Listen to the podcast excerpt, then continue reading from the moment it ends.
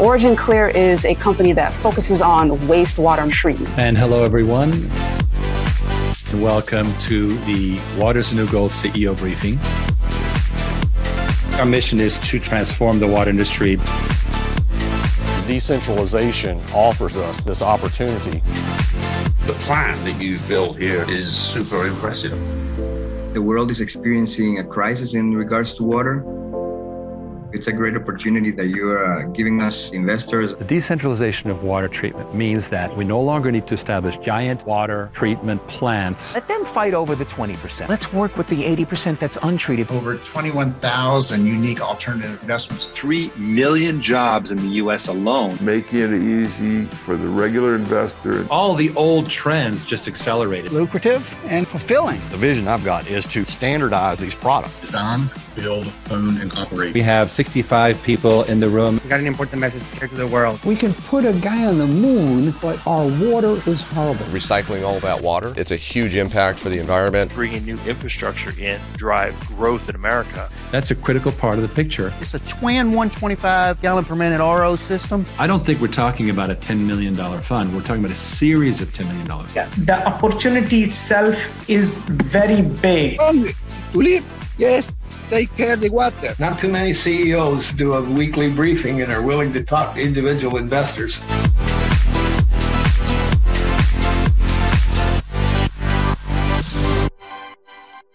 And here we are. How's everyone? It's nice to see people showing up right now. And I have an action packed briefing for you the 159th briefing Water is a New Gold. And we've got this great water on demand thing. I've got lots of great things to talk to you about with respect to um, geopolitical developments and how we are directly helping with um, helping people with what is dramatically impacting them. This is a tough time for many. Uh, people are adapting, and we are helping them adapt too. All right. So, um, of course, we always try our very best to get it right and to tell you as much as we can legally. And when it's incorrect, we, of course, correct it. All right. I wanted to give you a quick sneak peek to the new website. This is super cool. And I see that we have Ken with a happy birthday coming up, the main man himself. Let's take a look right now. All right. So here is, you can see along the top here, this is the um, Adobe system here with the top line here. So what this is is a prototyping environment and so the home page is this one invest in water like an oil well. And then we go down to largest commodity on the planet. And then it continues step one, building a fund. Step two, backed by trusted technology, of course. Step three, wealth creation and continued revenue. How it's transforming the water industry in the world. This picture is supposed to be a picture of me. I know he's prettier than me, I'm sure, but and he has hair. This is supposed to be me. Uh, and then, of course, we have the team. So that's, and then moving on to the infrastructure and crisis, some of the stats involved, um, the hotel chain uh, case study that we're building here. Um, and then we have the FAQs, which have already been written, synopsis, and of course, the footer. All right. And then we have what is the impact, is what we just saw um, how to invest in water like an oil well. And of course, we have a picture of an oil well, right? Uh, master limited partnerships. Here we have how the traditional MLP works and then how the water on demand thing works. Isn't that cool? Traditional water on demand. Super cool. Uh, and then we have our projects. So um, Origin Clear, this is the one, of course, we saw already. The team, um, the these are the, of course, the media and um, the CEO briefings here. What is our story? And of course, contacting us. Of course, it's got a lot of um, building to do, but it's a really good looking website. Looks fantastic. And I love what the team has done. So that's our um, marketing agency, Monarchy, with the our internal personnel, Andrea D'Agostini and Josh Summers, doing the management. Really, really proud of them. So that's that part. So you'll be seeing that develop. Now, world economic trends. What is driving self sufficiency? Because that is really what we're talking about here. First of all, obviously, you know you know what you're paying for gas. It is taking off, and it is showing no sign of stopping. Um, worse is diesel. Why? Because that impacts trucking. Now we're up to six dollars a gallon, and um, it just keeps on going. So this this has all kinds of what they call knock-on effects in uh, industry because of the need for diesel and transportation. Of course, you know that grocery store prices are up, most higher highest in 42 years. Along with it is uh, droughts and water restrictions because the centralized systems are not designed for proper recycling on site, et cetera.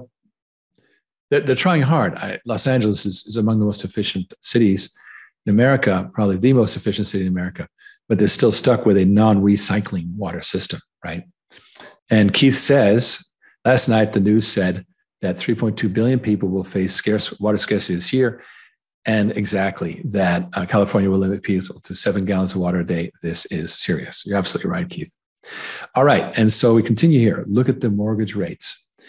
They are just taking off and they are not tapering up. So we're at 5.3% highest since July 2009 when we were coming out of the recession. And remember how money was super tight back then, and you had to have incredible credit to borrow anything, total overreaction to what had happened. Well, here we are again. Now, I'm going to go through some stats that came from a very good YouTube by Adapt 2030. And it came out today. What if we can't move food and money across countries anymore? And um, this is a very interesting set of slides. First of all, you think that you're safe with Coinbase. Um, yeah, actually, you could be your what you have in uh, a crypto exchange. You know that can be seized for to pay off bankruptcy. So that's an issue. Number two is banks themselves use money, and they also can. That's called bail-ins. Is when they take the money from bailouts. Is the government injecting money? Bail-ins is when the creditors do the um, restructuring. Basically, they take a haircut. All right. So, what do we know so far? That um, crypto is not that safe unless you go completely offline and stay out of exchanges. Uh, number two is banks are not safe either if they go upside down. Equities, I'm sorry, now they've taken a hit, and it's um, I, I, think it, we have a big problem with uh, demand destruction, and so that's not over by a long shot. Um, and the producer price index, look at Euro, the eurozone up ridiculously, 36.8 percent. That's not even they can't even compute with that. They're like, what the heck, right?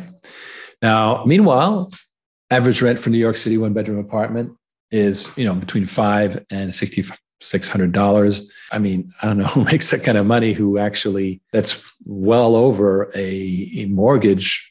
Gosh, uh, if you were buying a, a place just a few months ago, your mortgage was going to be you know in the for two million dollar uh, let's let's say a one million dollar home, you know, three three thousand dollars a month. Well, you know, not a problem. So this is really ridiculous. And guess what? That same amount pays for a farm, and you can have you know your own growing of food and this is what is happening to people. So what i'm going to do is i'm actually going to share a very good um, we, we excerpted this because it's longer. It's, it's fairly long but it's really good. Peter zeihan is brilliant. And he is in a debate with a tech financial analyst and you'll see it's kind of a takedown. Uh, but this is the reality. And this, you know, we, we keep hearing about how technology is wonderful, but technology relies on underlying basic things in place. Let's let's see here what Peter Zeihan has to say. We understand oil. We know we have to deal with Iraq and Iran and Venezuela and Russia. It's a supply chain that's awkward and painful sometimes, but we understand it. If you want to move to EV, you have to replace the oil supply chain system with 13 more. And we have to deal with 60 countries instead of five. And if we lose access to any of them, the whole thing collapses. Right now, Hong Kong, Shenzhen, and Shanghai are offline. We don't know when yeah. they're going to come back. And this is the new normal for China because they don't have a, a, vaccine. So anyone who hasn't already moved their manufacturing is just absolutely getting beaten about the head and shoulders right now. That transition is happening right now. There have only been three technological revolutions in human history that have actually changed the relationship of a society to its economy and a society to its geographic positioning sedentary agriculture, deep water navigation, and the Industrial Revolution. The digital revolution is real. It is changing many things about how we live and how we earn income, but it is dependent upon the Industrial Revolution. It is not a fundamental quantum leap beyond it. So if you break down the energy system of oil and electricity, there's nothing in the digital space that works. And I would argue that we're going to see a great deal of deindustrialization around the world in the next 20 years.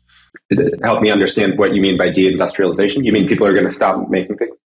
Sure. We're in the early stages of seeing this in Ukraine, which is kind of unfair considering there's a war going on.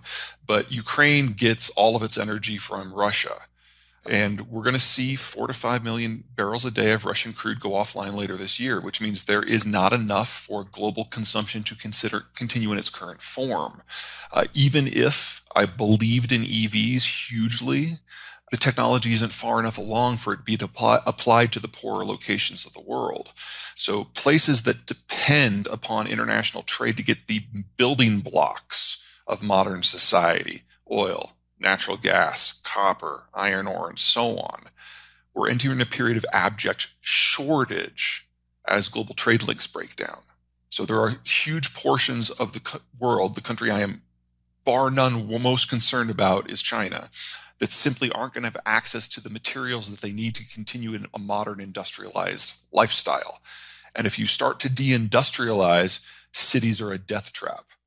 And so you're going to see the cities in these areas to a degree empty so that people can go back to at least somewhere where, where they can eat.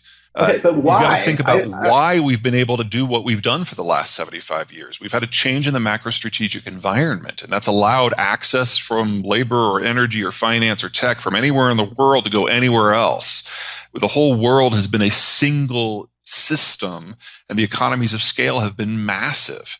That's now breaking down. But are you guys familiar with what went down in the digital space in the, the Twitter revolution in Egypt? Very short version. The Mubarak dynasty were a bunch of assholes. And so when the people rose up against it, the military stood back and made sure that all the digital avenues were open. And it resulted in the, Bar- the Mubarak fall. Uh, two years later, the military was like, uh, we don't like what's replaced it. So they cut the cables linking Egypt to the rest of the world. There were only two, and they controlled the information space, uh, and they were able to take over very easily. About a year after that, the Russians came to Egypt to find out how it was done. So then the Russians went and put digital kill switches on the four cables that go in and out of Russia. That's one of the reasons the information space in Russia is so tight and so ridiculous right now. Every authoritative, authoritative system in the world has done some equivalent like that. And so the degree to which you can have honest, direct, open, globalized, if you will, connections uh, is a much smaller part of the world than you might think. And it is dependent upon governments feeling secure enough and cultures being secure enough in their identity to not limit the digital connections between them and everyone else.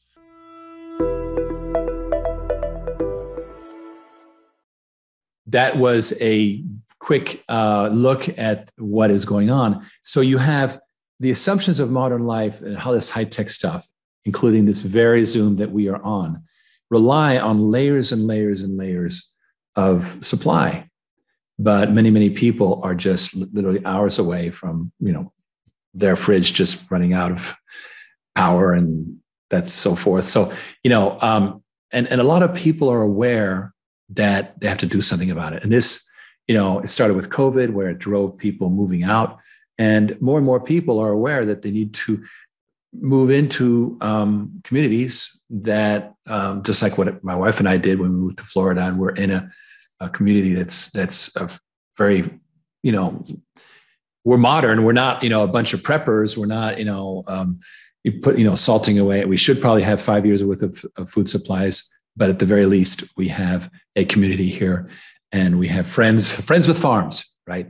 So that's kind of the new thing is is creating uh, a network of friends that can take care of it. So once you go back down to this level you go wait a minute.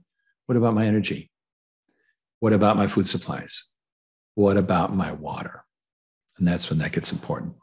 So I'm going to go ahead and continue on to play uh, the next video. This video is a um, excerpt from an interview that I gave, and the interviewer who was taking notes for an article he was writing was kind enough to share the results with me. So let's take a look.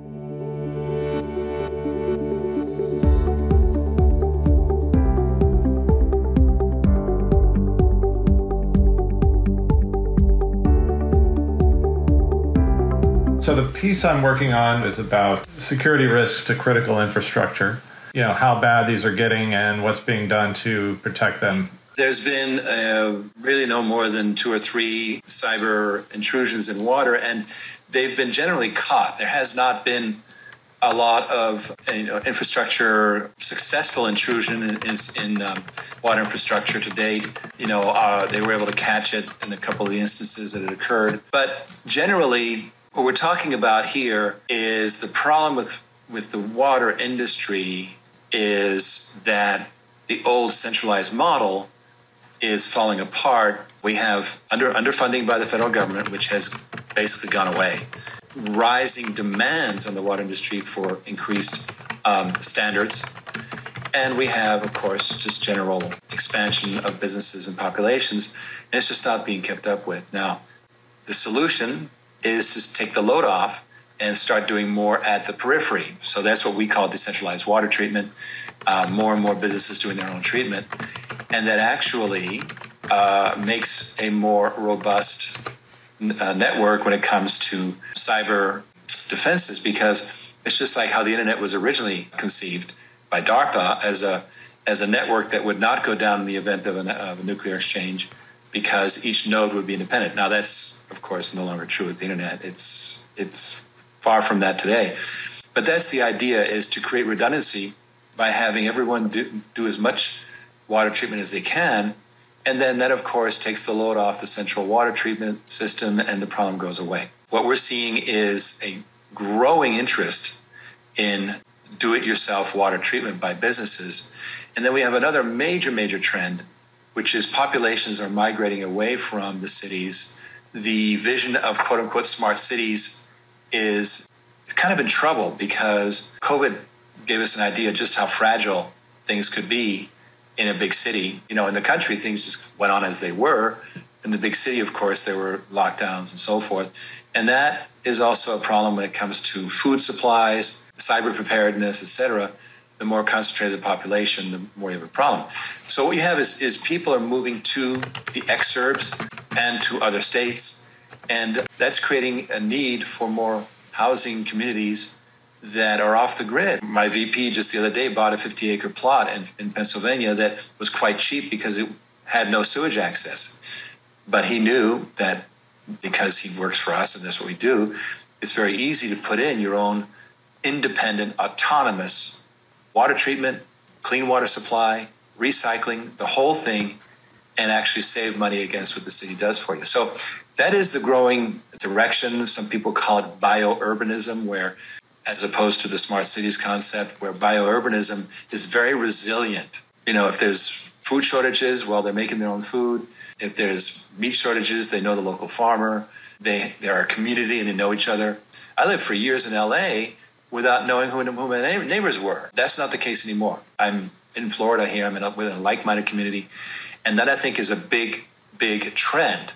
And part of that is water self-sustainability. If you have multiple smaller water providers, and and this. Uh, you know, instead of instead of one monolithic water utility, you'll have hundreds or thousands of them. Well, I'm old enough to remember the uh, the, the great blackout the New York blackout back in the in um, what was it, late '60s, and because one switching station, I think it was in Canada, went down, the entire the eastern seaboard went down. So you have a, a monolithic water system. It's more fragile because you can take it down. But centralized water treatment, you've got smaller nodes. Therefore, if a node goes down, so what? It's just one node versus the entire thing, number one.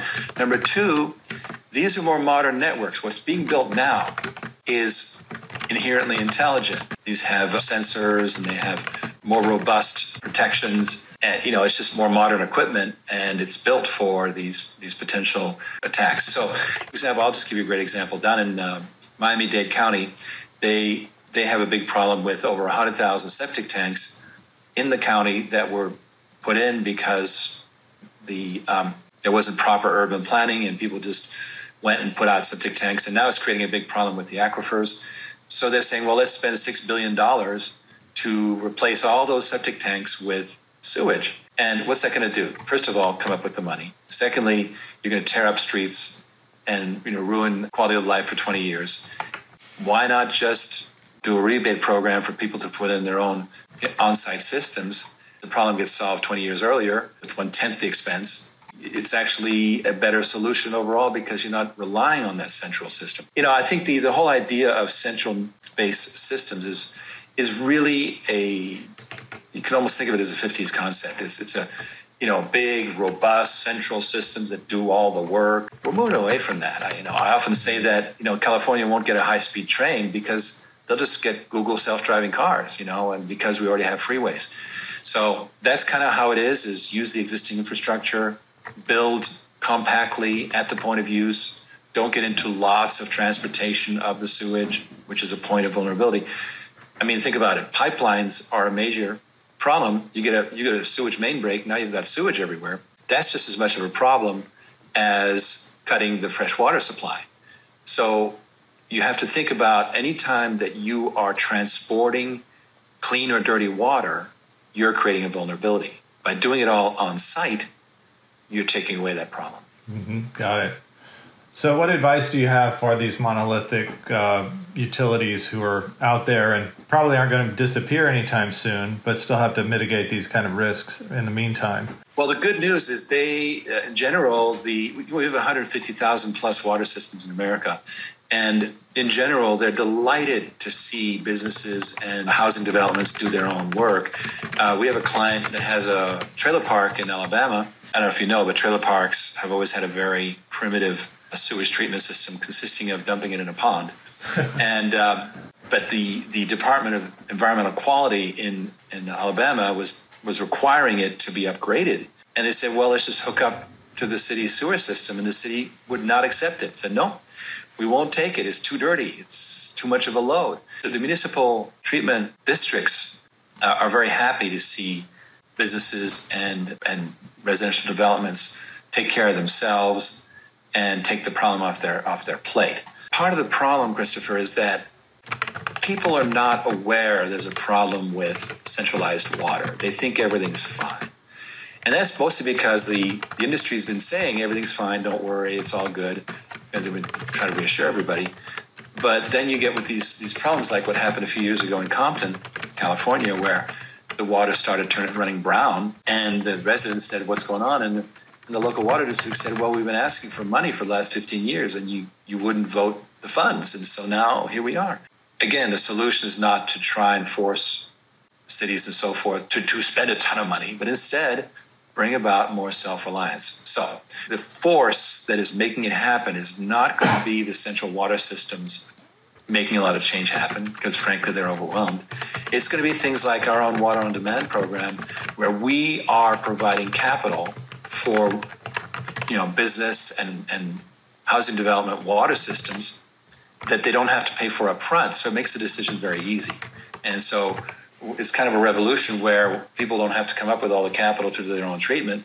They can just keep paying on the meter like they always did. And I think that's going to be the accelerator is a, a better financial model for the people who now have to do their own treatment. Great. I think I have what I need here. This has all been very helpful. It's a pleasure, Christopher. Thank you so much. Thanks, Riggs. Bye. While all this was going on, people were texting me, dude, mute your microphone. No, it wasn't me typing. It was the reporter uh, taking notes as I was talking to him. And uh, it was interesting to see what parts he thought was interesting by when he clattered, right? That was kind of cool. But nonetheless, it, it, um, this is where I started to talk. This was about a week ago, where I started to talk about you know taking care of detached communities this this trend and so forth as you can see it's we're starting to develop this as something that's highly relevant because people are not that aware of sewage they don't care that much but they sure care about the water they're drinking and that's really important for the focus So um, I'm going to now play a clip. The last clip is very short. Um, kind of makes my point. This, uh, let's take a look at this one. The housing shortage and skyrocketing real estate market in Central Florida is drawing attention and money from Wall Street. WESH 2 Scott Heidler reports an investment fund just bought up an entire neighborhood. Cypress Bay rests at the very southern edge of Brevard County. But this rental housing development, thanks to a surging market in Central Florida fueled by scant available housing and a growing job market, caught the attention of the deep pockets of Wall Street. That's a concern for a movement of Brevard faith based organizations working for more affordable housing here. When investors come in, of course, and invest, property goes, it just goes off the off the roof, right? And which marginalizes a whole lot of people who just can't afford it, especially those in Brevard County who are making less than $46,000 a year. This community here in Palm Bay of 87 homes was bought by two investment funds for $45 million, backed by massive New York investment bank Goldman Sachs, a relatively new move by Wall Street capitalizing on spiking rental prices. The degree of large Wall Street money coming in uh, is fairly new, uh, and I think this is due to the unique circumstance of housing shortage. That shortage is not looking to correct itself soon, so the money will probably keep flowing. Wall Street is able to generate money uh, private equity, hedge funds, and others to say, let's go chase the rising rents and hence money coming into rental property development.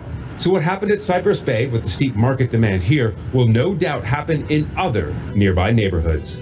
In Palm Bay, Scott Heidler, WESH 2 News. Fascinating, huh? So, yeah, uh, now housing developments are being p- picked up in areas where people want to live. And so, um, do you want to live in Chelsea, New York, and where it's a six thousand dollar apartment, and people are moving out? So I don't even know why the rents are so high. Or do you want to move somewhere like here, where even though it's expensive, uh, relative to what it was, it's still far less than the big city, and there's this access to, you know, the local farmer and so forth. So this this is the whole calculus here. So we're done with the videos now. Let me just quickly move through some of the uh, recap slides. So the macro trend is massive migration away from the cities. Obviously, people can work from anywhere. They also want a less restrictive, safer, more affordable lifestyle, and they can even maybe get you know that farm produce down the road, right? And brings us to self-sufficient communities where they're being built now, often where service, sewage service is a problem, and they need not only the self-service sewage treatment, but also the clean, affordable water and where appropriate, recycling. This new program we're calling Water for Us, self-sufficient water for detached communities. That's the that's the working description. Now we're already in this business. We already have clients that are housing developments. For example, we're building a housing development for the homeless in Texas. Um, we, we, have obviously mobile home parks, that trailer park that I, that was featured in that um, interview. Uh, high-end hotels, you know that we're helping to launch the incoming water treatment for a top hotel, and that is coming the official launch, I believe, is in July. RV campgrounds, we have several RV campgrounds, and, and we have a very long term relationship with a highway travel stop uh, network, uh, chain. So we have those clients already. We already know how to build systems for them. And obviously, the next step is to do the finance, which is water on demand. They really are interested in water independence. Now, if you have city water, then you have these combinations you can clean the city water and do sewage treatment. You can just do sewage treatment recycling. You can do all these different varieties, right? Well supply, same similar here. So these are various different um, a la carte type things you can do to uh, for your water, and obviously we are able to do all of them. Now, I told you last week about uh, Ivan Ants as an early partner, and sure enough, um, that is firming up. Uh, we are putting together the what's called pro formas, which is are the, the theoretical um, cost structures for supplying water to the housing development. And of course, we're putting the agreements together and we're planning some announcements. So that's moving very, very quickly. Uh, we're very happy that Ivan, who moves very dynamic and moves very quickly, is um, helping us uh, get some traction in this new area because we are he is completely bought into the idea of water as a service. All right, so we're going to now move into the freewheeling discussion. And uh, we were hoping to have Andrea. Unfortunately, he was had a dental day today, and so he's so dental day. And I just had a bad hair day. I'm saying I just had a bad hair day. It's fine. Well, I don't have bad hair days ever. You don't have bad hair days, no. That's, That's a good thing. So um, you know this array of stats and so forth. But the good news is that people are adaptable. People go, okay, what do I do? What do I do? What do I do? And they're you know just like you did, just like my family did, move to an area where we have better control over our lives. Mm-hmm. Years ago, actually, you moved out of Long Beach, New York, uh, for for reasons that are real. Well, I got I got washed out of Long Beach, but yeah, I I left Long Island eventually, right? Um, so yeah, so that's an interesting point, right? So yeah, Sandy Sandy, Sandy took care of you, but right. but nonetheless, you went away from a a, a fragile, vulnerable yes. area to yeah, one where you absolutely. could feel more secure. Absolutely. Um, and and uh, to give you an idea, when Sandy hit Long Beach, New York, where I lived, I had a second floor condo that took water. Jeez. Uh, it wiped out. It wiped out every car on the on the on the island. It wiped out every every business on the island. There was no sewage. There was no lights. There was no power. There was no phones. There was a. So you want to talk about that was the pit that it and and there was nothing like you know you were in, you couldn't even leave right you couldn't drive you so yeah it was the it, it epitomized when you call when he said that cities in times of crisis turn into death traps it it literally was a death trap there were wires buzzing on the ground i mean it looked like you know it looked like there was a war and we lost right that's what it looked like as you were rolling out of long beach you were just like oh my god um and to an, to another point you know I'm, I'm working on trying to buy this this acreage now um, and and my goal is is to literally put a 10 acre lot for myself so I can have a farm. I can have some horses and stuff like that, right? Um, and I'm 10 minutes from downtown, right? Which is cool. Um, the the other the other thing that uh, as an extension of what Ivan has started to stimulate for us with the water for us and and um, the what I've referred to when I've spoken to prospective investors is think of a total end to end from aquifer to expulsion of wastewater, a complete autonomy in, in, in control of your own water. Um, that becomes this insatiable market appeal here, like in the ex- excerpt. But I want to go beyond that. The model that we're creating with water on demand, it's not an experiment. Um, solar pools are doing this right now to great effect. And where are they delivering power rigs? It's not Southern California where there's brownouts. Where are they doing it? They're doing it in Africa. They're doing it in third world countries. Why? Because their general idea is, is that the, the centralized grids will figure it out on their own someday. This is a place where there is no power. So it's a quality of life issue, right? They say, well, look, if we can deliver power to places in Africa, we're improving quality of life. We're using that same investor pool model to deliver what I would argue. Um, first of all, it, it, we've got we've got we've got much more price stability than oil. We've got far greater inflation protection than real estate. You know, those, by the way, I did the math $517,000 a home for that property, uh, for the Morgan Stanley that bought it, uh, the 80, 40, it was uh, $87 million, right? I mean, I'm, I'm sorry, $45 million 87 homes. It's $517,000 per property. And they, um, they were okay houses. I mean, no, they were nice. They were nice. And, and you're right. You, you, you couldn't get a Chelsea apartment. Uh, they'll be able to rent those things for, you know, four grand a month. Right. And that's a $3,000 mortgage. They make $45,000 a month and it's not so, that's not so bad. My point is, um, when inflation rises, and I believe it will, they can't just go, "Hey guys, you know that lease you signed for three years? We're gonna we're gonna adjust." And no, no, that's not gonna work, right? So they can't they can't chase the rents, right? So we have much, we have, we're, we're going to literally, the, the pay per gallon will, will, will work in real time against inflation at a, at a factor, depending upon what it comes out to. So we have more price stability than, than traditional energy. We have greater inflation protection than real estate, but we also have um, far better returns than these these these these investor pools, these wonderful investor pools for solar, which is basically the same model we have, has been working now for years. They're delivering five or seven percent, five, six, seven percent to their investors, and they're thrilled. You know why they're thrilled? Because they're they're eco-minded investors who want to make a little bit of money to do a whole lot of good. Well, how about making a whole lot of money to do a whole lot of good? Here's what I mean.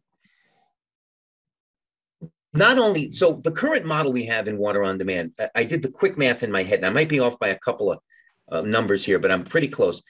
Um, a $250 million fund.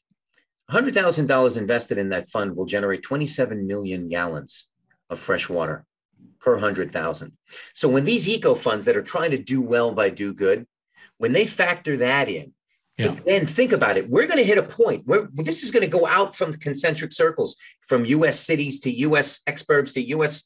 Um, um, uh, rural communities, right, and and beyond to the third world. Well, what happens is when you start when you start cleaning fresh water or you start making water safe in that area of the world, what do you do? You start to undo the six thousand children that die today from bad water think about the impact. Not only would you know that you're going to clean 20, 40, uh, 27 million gallons of water, but it, it, it, that's how many gallons of water you're saving with your $100,000 investment.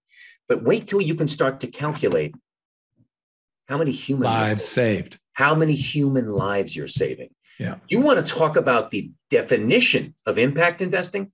There's no greater impact in the world than that. Yeah, it's true. And that's exciting. No, and, and you know, I think climate, about it three in the morning, you know.